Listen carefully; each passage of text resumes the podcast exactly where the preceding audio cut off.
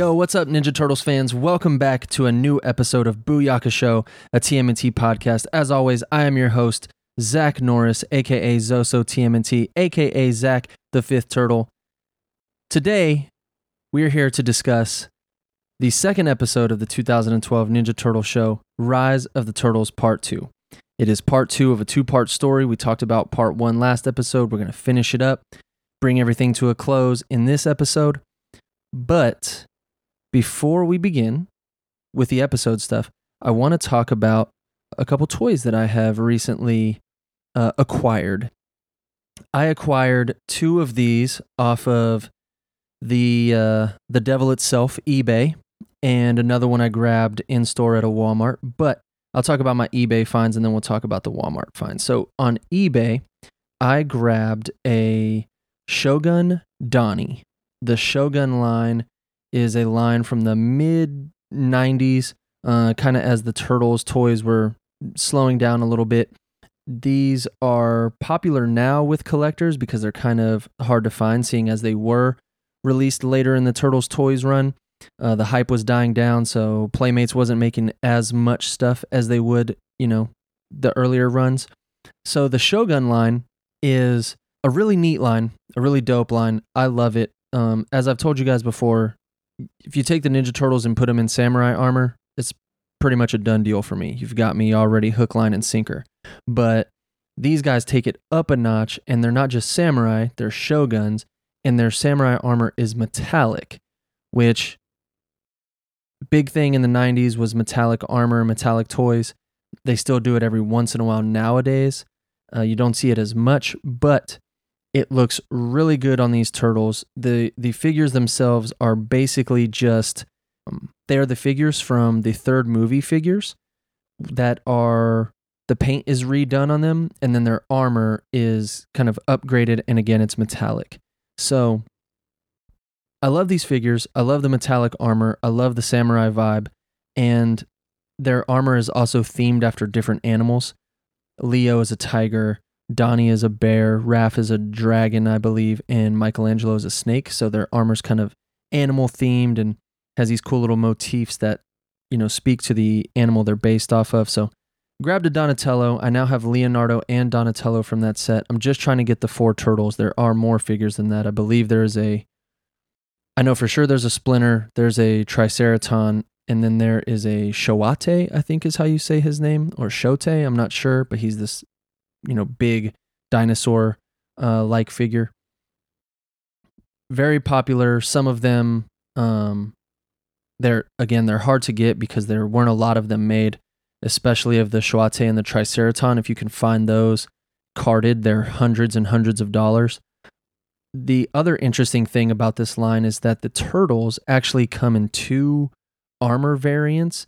Um, they made silver armor for them and they made gold armor according to what I've seen on the internet, the gold armor is harder to find depending on which turtle you're talking about.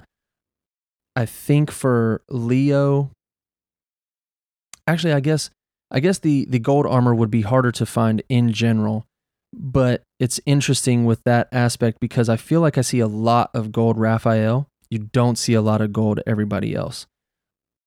From what I've seen, a gold Leo is really hard to find. A gold Michelangelo is really hard to find. And a gold Donatello is almost impossible to find. I've actually never even seen a gold Donatello in a picture or anything.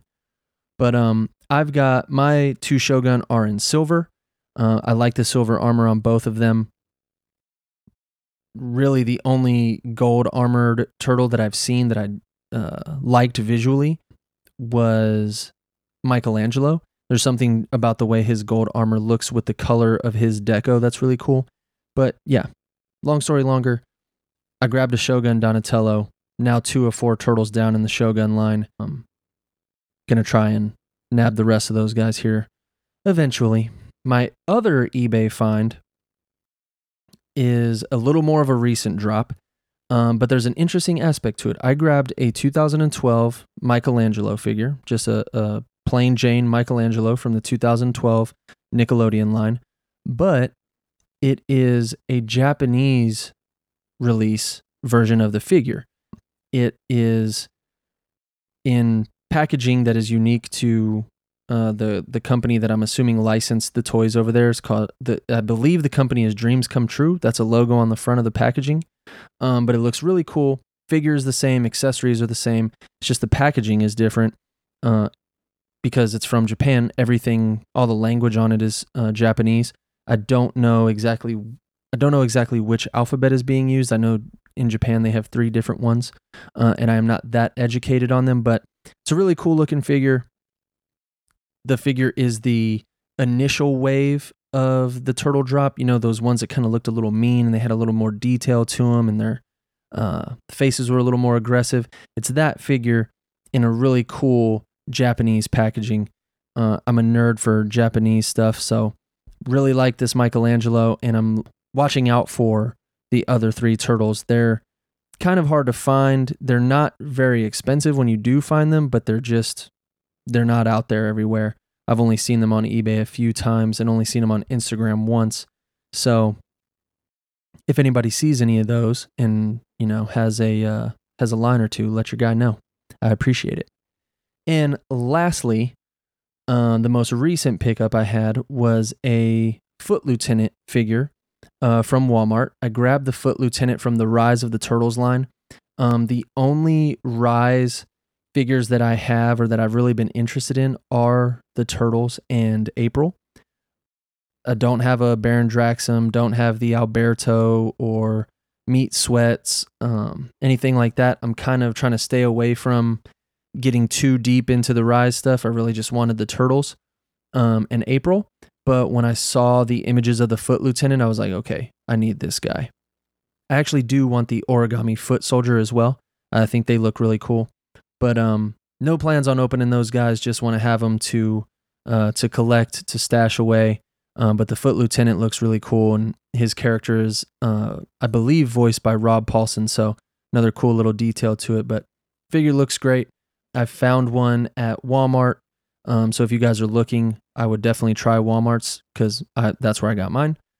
I saw that based on what I've seen online, they're a little hard to find.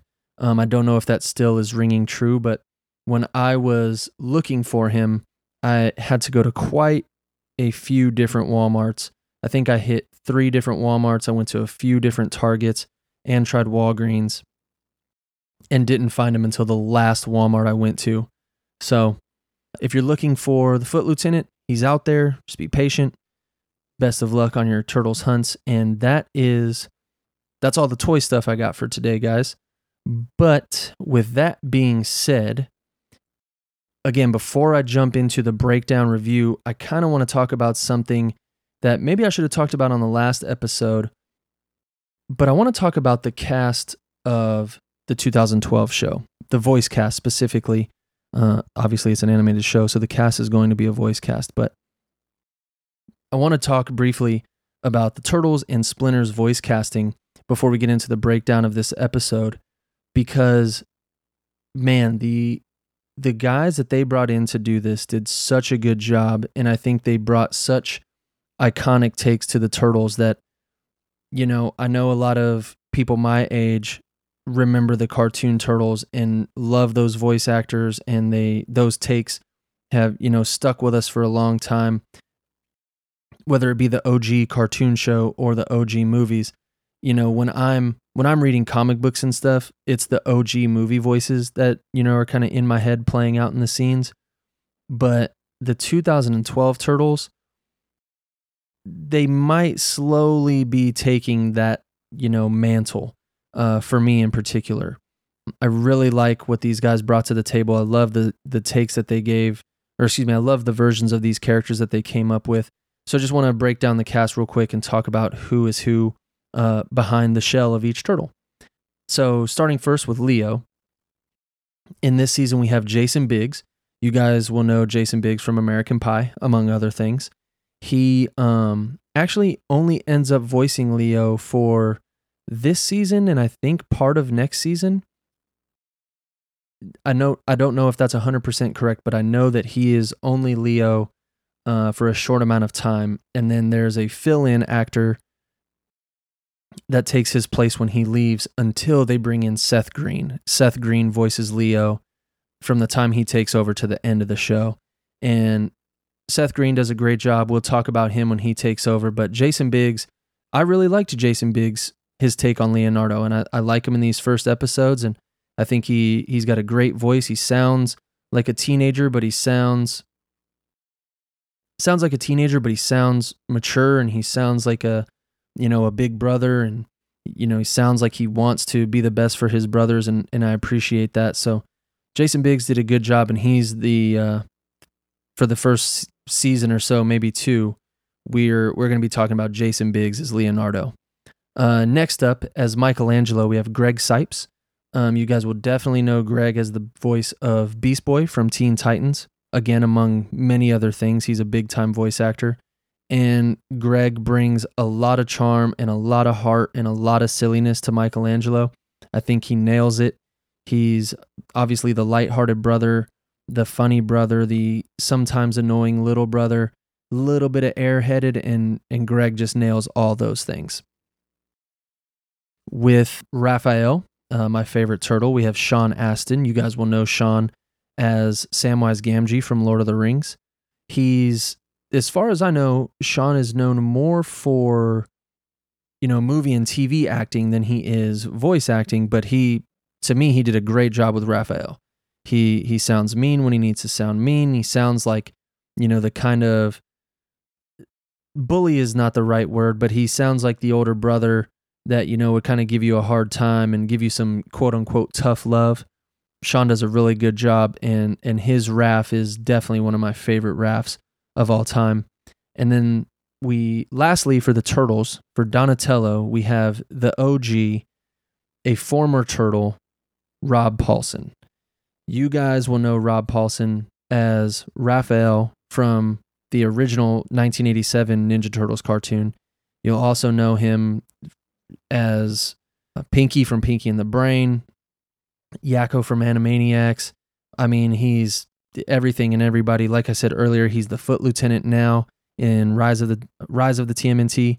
So the guy's been everywhere, done everything, and and he does a great Donnie. He's a, brings the the nerdiness out, the intellectual out, the kind of cranky, you know, brother. Sometimes you know Mikey's messing with his experiments and he gets frustrated, and uh, you know, the kind of sappy, sprung over April moments. He does those really well. Rob is, again, he's an OG. He's been voice acting since before I was born. So OG might be a bit of an understatement, but he brought a, a really, really good take to Donatello, um, especially when they do the crossover episodes that mix the 2012 Turtles with the 87 Turtles it's really fun and really interesting having him in there as Donnie and Raphael. So great cast for the Turtles. I love the choices they made. And then lastly, last voice we're going to talk about for today at least is Splinter's voice, and he is voiced by Hoon Lee. I hope I'm saying that correctly. From what I found on IMDb and the internet, uh, Mr. Lee is more known for stage acting and television acting. He has done um, a few voice he has been casted for some voice parts. Uh, again, according to his IMDb, he does have credits and other things. But man, oh man, guys, Hoon Lee as Splinter may end up, by the time this is all said and done, he may end up being my Splinter. Again, that's tough for me to say because I love the Splinter from the 1990 movie.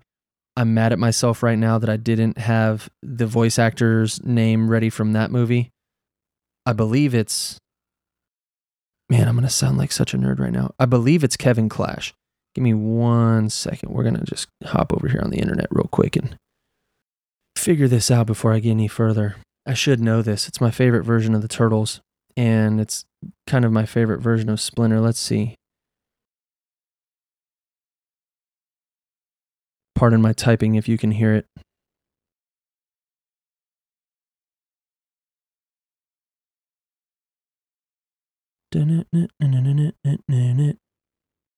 Yeah, got y'all with that one, huh? Yep, Kevin Clash. Sorry. Should have known that. Shouldn't have needed to look it up, but that is the man behind Splinter. Um, you guys know Kevin Clash. He's done everything. He's big time.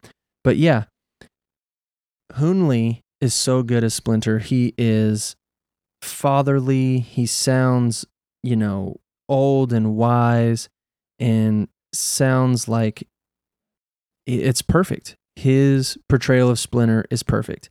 When he needs to sound like a wise sensei, he sounds like a wise sensei. When he needs to sound like a compassionate father, he sounds like a compassionate father. When he needs to sound like a, you know, embittered old rival to certain other characters, he sounds angry and you just you hear the past in his voice and I love it. Wonderful portrayal of Splinter ends up, you know, we'll talk about it as we go through all these episodes. He's just the voice of reason for the turtles and he brings a lot of heart to the show and a lot of wisdom and he just ends up being a wonderful part of this show and a wonderful part of Turtles history. So, you guys will probably hear me more often than not showing a lot of love to this version of Splinter. So, yeah, that is everything I wanted to talk about before we got things cracking. Now that we're almost 20 minutes in, I think I've dragged on a little bit too long, so apologies for that. But again, let's uh let's get this show on the road. Let's start talking about Rise of the Turtles Part 2. So once again, guys, today's episode is a breakdown and review of Rise of the Turtles Part 2. The episode was written by Joshua Sternin and J.R. Ventimiglia, and it was directed by Alan Wan. I'm going to just read you guys a brief synopsis of the episode before we get into the recap. Part 2 of Rise of the Turtles opens with a recap of Part 1. After the intro, we catch up with the turtles as they discuss the mutagen they found in the van. They realize the connection between this substance and their mutation and want to learn more. They also get Snake, the bad guy who was driving the van, to tell them about the men who took the girl. He calls them the Krang and says they've been kidnapping scientists all over the city. They stake out the location the Krang are using to transport the scientists, and Snake escapes the turtles. Leo and Raph track him down, but they come up with a plan and trick him into misinforming the Krang. Back in the turtles' lair, we get another Splinter flashback story as he discusses failure with Leonardo. Over at the Krang base, we're introduced officially to April and her father, who try unsuccessfully to escape.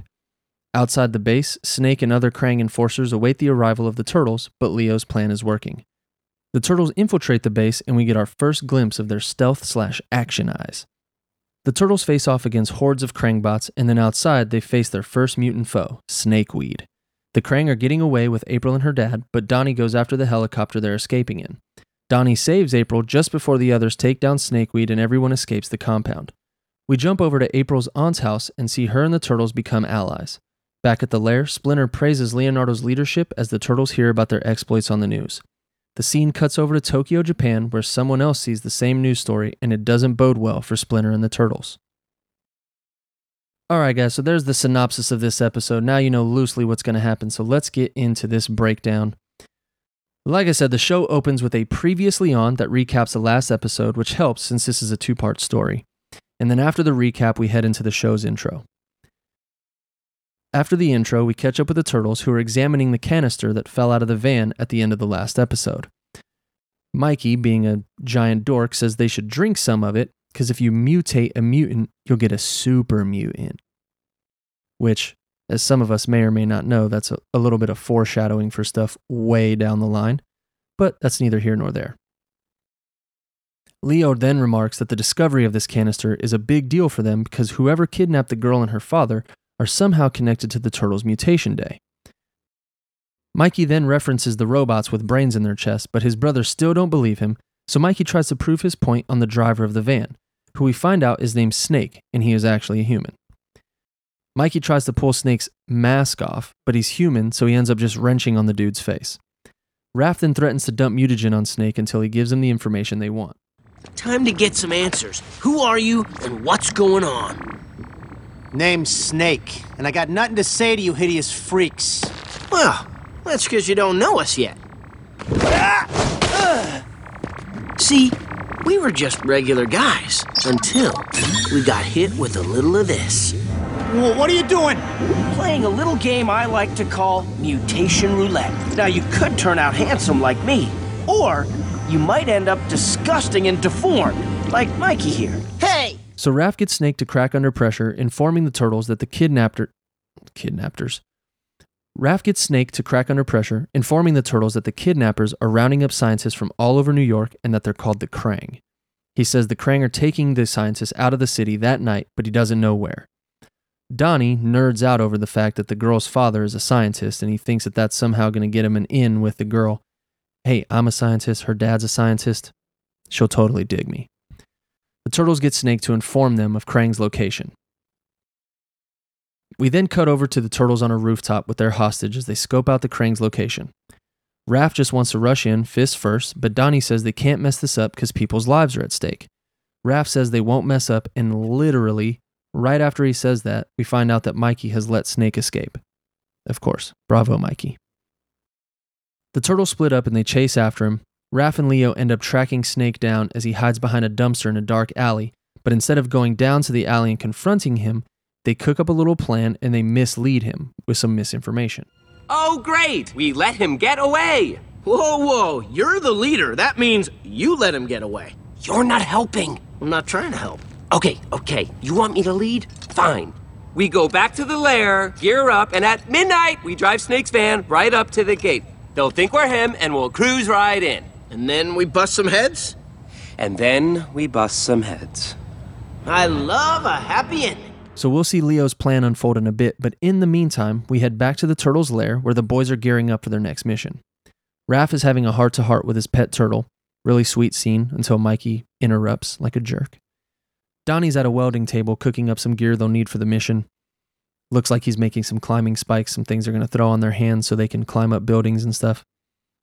Leo is in the dojo planning with Splinter, and Splinter breaks Leo off with some knowledge about planning and leadership, and he digresses into another flashback. In Splinter's flashback, it's kind of an animated comic book style, something we'll see a lot as they do, you know, flashbacks and stuff like that. Splinter's flashback breaks down the relationship he had with a former friend turned enemy now known as the Shredder. He explains that they were in the same ninja clan until love for a woman tore them apart. Their rivalry turned bitter and then turned violent. Shredder tried to kill Splinter, but instead killed Splinter's wife and daughter. Now we know who the woman and baby were in Splinter's picture from last episode. Leo tells Splinter that they can handle this mission, and then, of course, Raph and Mikey burst in as Raph angrily chases Mikey through the lair because Mikey was making fun of him for talking to his turtle. We then cut back over to the Krang base, and we head inside as we find the young girl and her father locked in a Krang holding cell. We find out that the girl's name is April, and that she's determined and resourceful as we see her form a plan that doesn't really go the way she uh, plans it.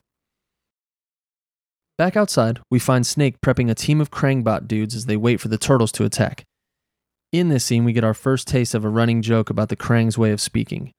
The Krang do this interesting thing where they talk about, they kind of overdo their nouns and verbs. They kind of talk in circles to make one point. I don't know. It's it's really interesting. You guys know what I'm talking about if you've seen this show. And uh, it's a it starts out fun and then it, it becomes a running joke throughout the series about the way the Krang speak. But anyways, we'll keep it going. As Snake lashes out at the Krangbots for their annoyingly repetitive way of speaking, his van that the turtles borrowed comes barreling towards the Krang base. It crashes into the building head on and explodes, sending mutagen flying everywhere. Some of the mutagen lands on Snake, and we get a quick glimpse of his silhouette as he's transformed by the substance. Kind of a scary little scene here. He cuts out to like a silhouette, and we see like some crazy arm tentacle things pop out of Snake, and it's, it's a little bit creepy, a little bit scary. The Krang then check the van and realize that no one is inside. The camera shoots over, and we see the turtles stealthily climbing the outer wall of the base while the Krang are distracted. Mikey comments on their luck as the van showed up to distract the Krang. Then there's a funny visual gag here as Donnie gets annoyed, uh, slash frustrated, and slaps his face while he's wearing the climbing spikes. So he slaps his face and then he stabs himself. And then Leo breaks down the situation for Mikey. Wow, lucky thing that van showed up to distract them. Ow! That was the plan, Mikey. We knew Snake was hiding in the alley, so Raph and I made him think we would be in the van. But we weren't in the van. Just keep climbing. The turtles then make their way into the base, and we see a quick little action scene as they take out some Krangbots. They sneak in through some vents, and Raph and Leo drop down to handle business, we get some super brief but super cool shots of the boys with their stealth eyes out. Now, again, just for a quick reference, if you hear me say stealth eyes or action eyes or stealth slash action eyes, I'm referring to the turtles' eyes when they go all white, uh, pupils disappear, and that's basically their let's get down to business face. I thought that was a really cool detail that this show utilized. We'll talk kind of like stylistic choices at the end of this episode, but that's something that I always really appreciated was, you know, when the turtles get down to business, their faces change and they get down to business. Pretty cool. So the turtles creep down a hallway looking for April and her father, and they notice some exposed Krang bots down the hall from them. Uh, I say exposed because there seems to be two different types of Krang bots uh, inside the base. There's ones that are just like the metal shell with the alien brain in their chest, like the cyborg with the brain in their chest. And then there's these blue ones that have like a I don't want to call it a skin, but it seems like there's a layer of something over the metal cyborg body that encases the body and the brain. And then of course there's the Krangs who have the like human appearance, the human face and the business suit and all that stuff. So the turtles see these bots and it's their first time seeing them. They haven't seen them without their usual getup, the business suit and black hair, so these exposed Krang bots are a surprise to them. Donnie is taken aback by the alien robots, and Mikey gets frustrated because he's been trying to tell everybody, yo, there's alien robots. So Mikey yells at Donnie, and his outrage alerts the Krang bots, and a fight ensues. We get more rad shots of the turtles with their stealth eyes at stealth eyes out. They handle business, take down a bunch of Krang. Leo then gets a really dope action shot where he slices through one of the Krang bots and some kind of like pink liquid bursts from it. And it looks kind of it it looks like it's supposed to imitate blood splatter, but it's just this pink glowing uh you know substance that looks like it sprays across the the screen. Looks like kind of an old like samurai effect is like blood splatter, but it's like neon pink. Pretty pretty rad looking little effect there. After the fight, Mikey picks up a Krang brain creature, holds it out to his brothers, and yells at them for not believing him. I'll let you guys get a little taste of that action. See? It's a brain thing! I told you! I told you! But did any of you believe me? No! Because you all think I'm just some kind of bonehead! Once he's done yelling, the Krang wakes up and starts chomping on Mikey's arm. He then shakes it off and flings it at the wall where it lands on some sort of alarm, which then alerts the whole base to the turtle's presence. The turtles decide to follow some power conduits that Donnie frustratedly points out to Raphael, because he believes that if they follow this power to its source, they're going to figure out what's going on here, and they might find April. Sure enough, they discover April in her father's cell, and Donnie works the lock to break them out. Donnie and April exchange names, and Donnie comments that April's name is pretty, of course, because he's smitten with her. He's taking too long for April and Raph's taste, so Raph shoves Donnie out of the way and demolishes the lock. But the door opens a second too late, and the boys see April and her dad being taken by some Krangbots out the other side of the cell. Turns out there was two doors, one on each side. We kind of saw that earlier, and the Krang dudes took them out the other side while the door was opening. The turtles follow them. They end up outside where April and her dad are being led to a helicopter on a rooftop. The turtles follow, but their path is obstructed by their first mutant enemy. The turtles, and we, the audience, are introduced to our first mutant bad guy. We will see many, many, many more of these in the show, but this is kind of a big deal because he's the first one.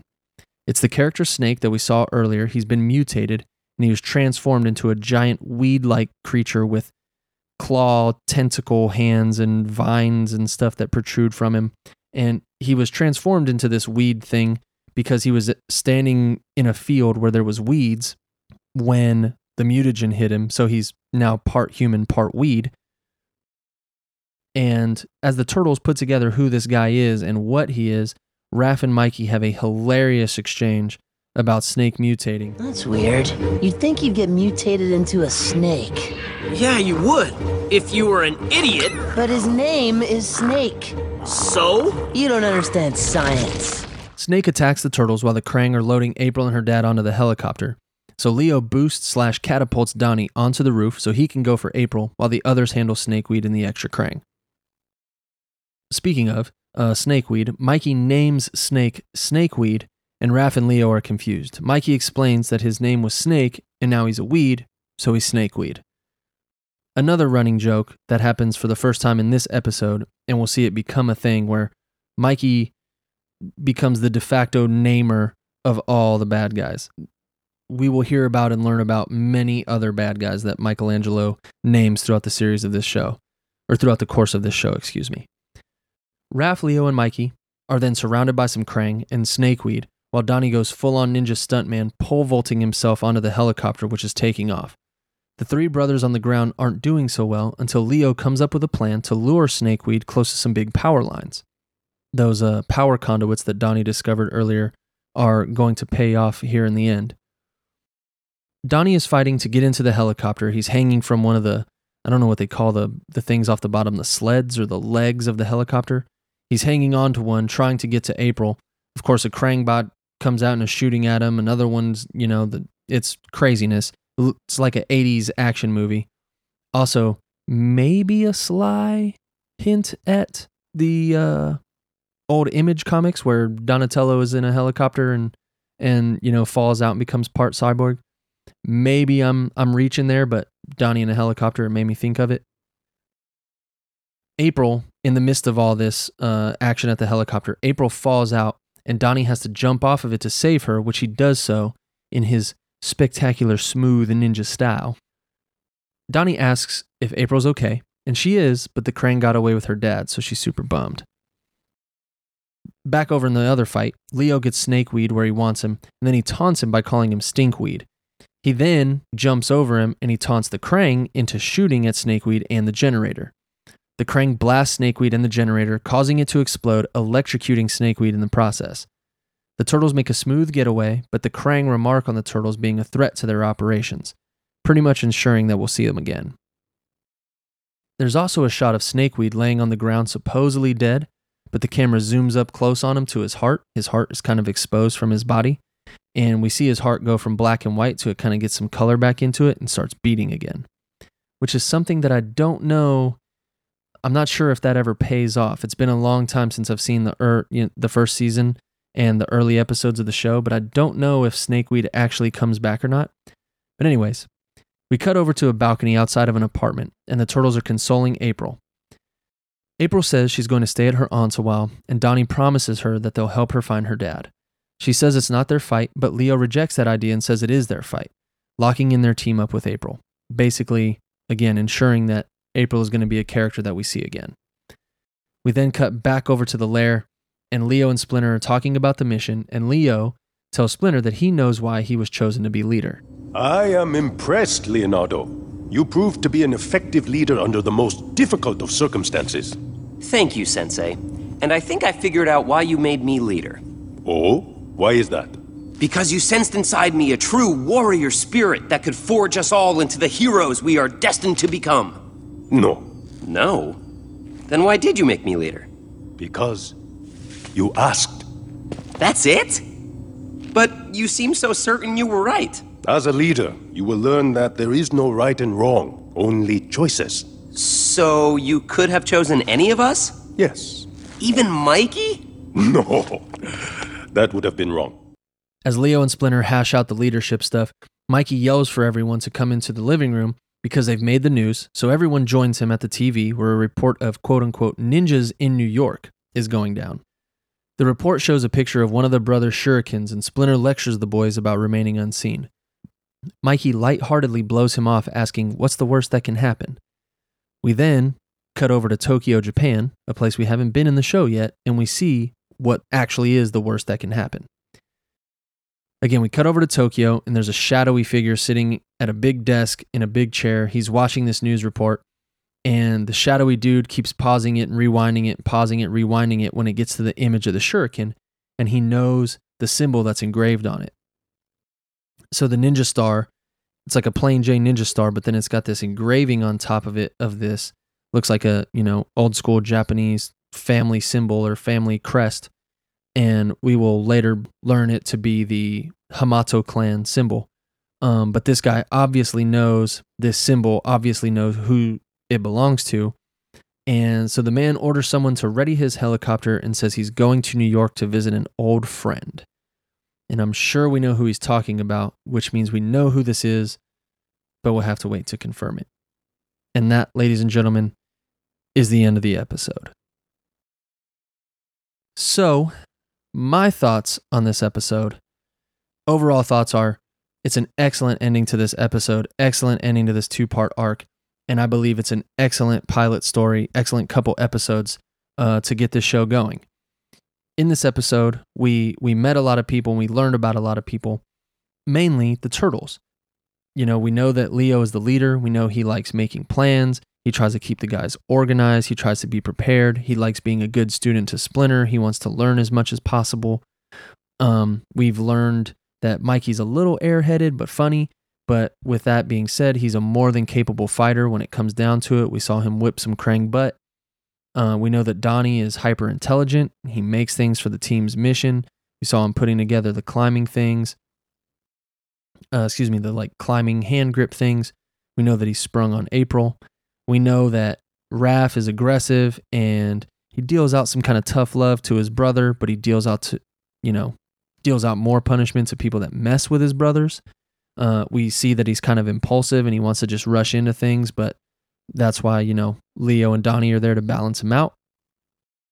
We also get a lot from Splinter. And we actually get more from Splinter than I kind of realized or remembered, you know, because throughout the course of the two episodes, we see, I think it's two or three flashbacks that explains, you know, how the turtles got mutated, where Splinter comes from in terms of being from Japan and having, you know, this ninja clan and his beef with the Shredder is explained. So, you know, we see that Splinter is he's wise, he's patient, he's the, a perfect father figure, and then he's a great master, and he can also be a little funny when, you know, when he feels like he needs to be. We get all this character development in, you know, one two episode arc which essentially sets the tone for the for the whole series. Like we got to learn this much about these guys in two episodes. So it kind of lets you know early on, like, we're going to get really deep into these characters and really deep into who they are as people. This story, these episodes did a great job for a great job of setting the tone for character growth and storytelling, which I really appreciate. I think this showed, you know, maybe more so than more so than a lot of Turtles cartoons thus far. I think the only I think as far as storytelling goes and like depth of the characters, the only turtle show that ends up like hanging with this one is the 2003 one. Uh, obviously, Rise is still early on, but just due to like the the structure of those episodes and the short form storytelling, I just I don't know if we'll see that from Rise, uh, and that's perfectly fine. Rise is its own thing, but the 2012 show does does great storytelling, great character development, and uh, it's one of the many reasons why it's my favorite. So besides our main characters, besides the turtles, we we meet and establish the Krang as an enemy, as bad guys to the turtles. We learn about them, but we also there's a lot we don't know. We don't know what they want with the scientists that they rounded up. We don't know, you know, where they got the mutagen and what are they doing with it. We don't even, we don't know where they're from or what they want. You know, we just know that they're this mysterious alien robot force who have this mutagen and they've got scientists and they're up to something sketchy and definitely, you know, know that they're going to be bad guys for the turtles in the future. In this episode, we get our first mutant bad guy. Again, we meet Snakeweed. It's the first time we see a human. Well, it's not the first time we see a human mutated because in Splinter's flashback, we see him mutated, but it's the first time we see, you know, somebody mutated who becomes a bad guy. Again, referencing going back to Splinter's flashbacks, we see two of those, both of which connect to the bad guys in the story. These two flashbacks explained origin stuff that definitely seem like they're going to factor into the bigger arcs of the stories. We know the mutation story is important because it connects to the Krang. And then we also know that the story with Splinter's wife and child is important because it introduced us to the Shredder, who is probably the guy at the end of the episode. Again, most Ninja Turtle fans if not everybody, just know that this guy at the end of the episode is Shredder. So I don't think it's spoilery to say that that's the Shredder. But to be 100% fair, it's not, you know, we don't see anybody call him the Shredder at the end of the episode. We just, you know, assume. So again, overall, these two episodes are awesome introductions to the characters and story. Uh, can't wait to see where it goes from here. Rise of the Turtles as a story arc, it gave us a lot to dig into while also planting some seeds for long form storytelling to play out in the future. Uh, the action scenes are great. The humor works a lot of the times for me. Some of it, you know, some of the humor is definitely aimed at kids, but I laugh at this show a lot. The turtles' personality traits are good so far. Um, we've definitely got a bit. We've got a bit of room for for each of them to kind of expand and and and grow as characters. So these are uh, great episodes and a great start to the series. Like I did mention, I wanted to talk briefly about um, some stylistic choices that they make with the show. One thing that initially hooked me to this show when I was randomly catching episodes on TV was that the the show is obviously CGI animated. We you know that from first looking at it.